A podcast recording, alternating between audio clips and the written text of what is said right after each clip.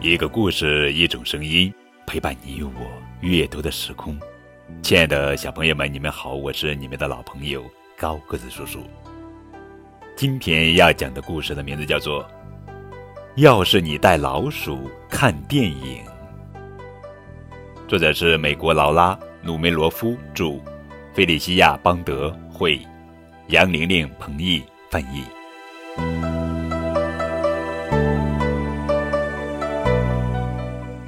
要是你带老鼠去看电影，它就会跟你要爆米花。等你给了它爆米花，它就想把它们全都穿起来，然后就要把它挂在圣诞树上。你只好去给它买一棵圣诞树。回家的路上，看到邻居家院子里有一个雪人，他就想自己也要堆一个，然后。他需要一根胡萝卜当鼻子。雪人堆好后，他决定建一座城堡。他就会请你帮助他。城堡建好后，他就要做雪球，打雪仗。等在外面玩的快要冻坏了，他就要进屋，缩在沙发上。他会跟你要一条毯子。舒服了，暖和了，他就要听圣诞颂歌。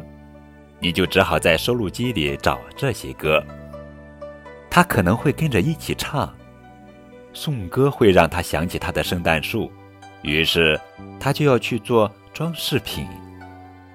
你要帮他拿来纸片和胶水，他还会跟你要亮片。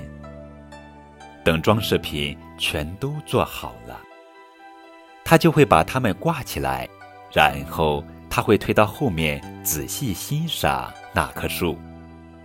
这个时候呀，他会发现他的爆米花串不见了。于是他想要再做一个，他就会跟你要一些爆米花。很可能，要是你给了他爆米花，他就要你带他去看电影。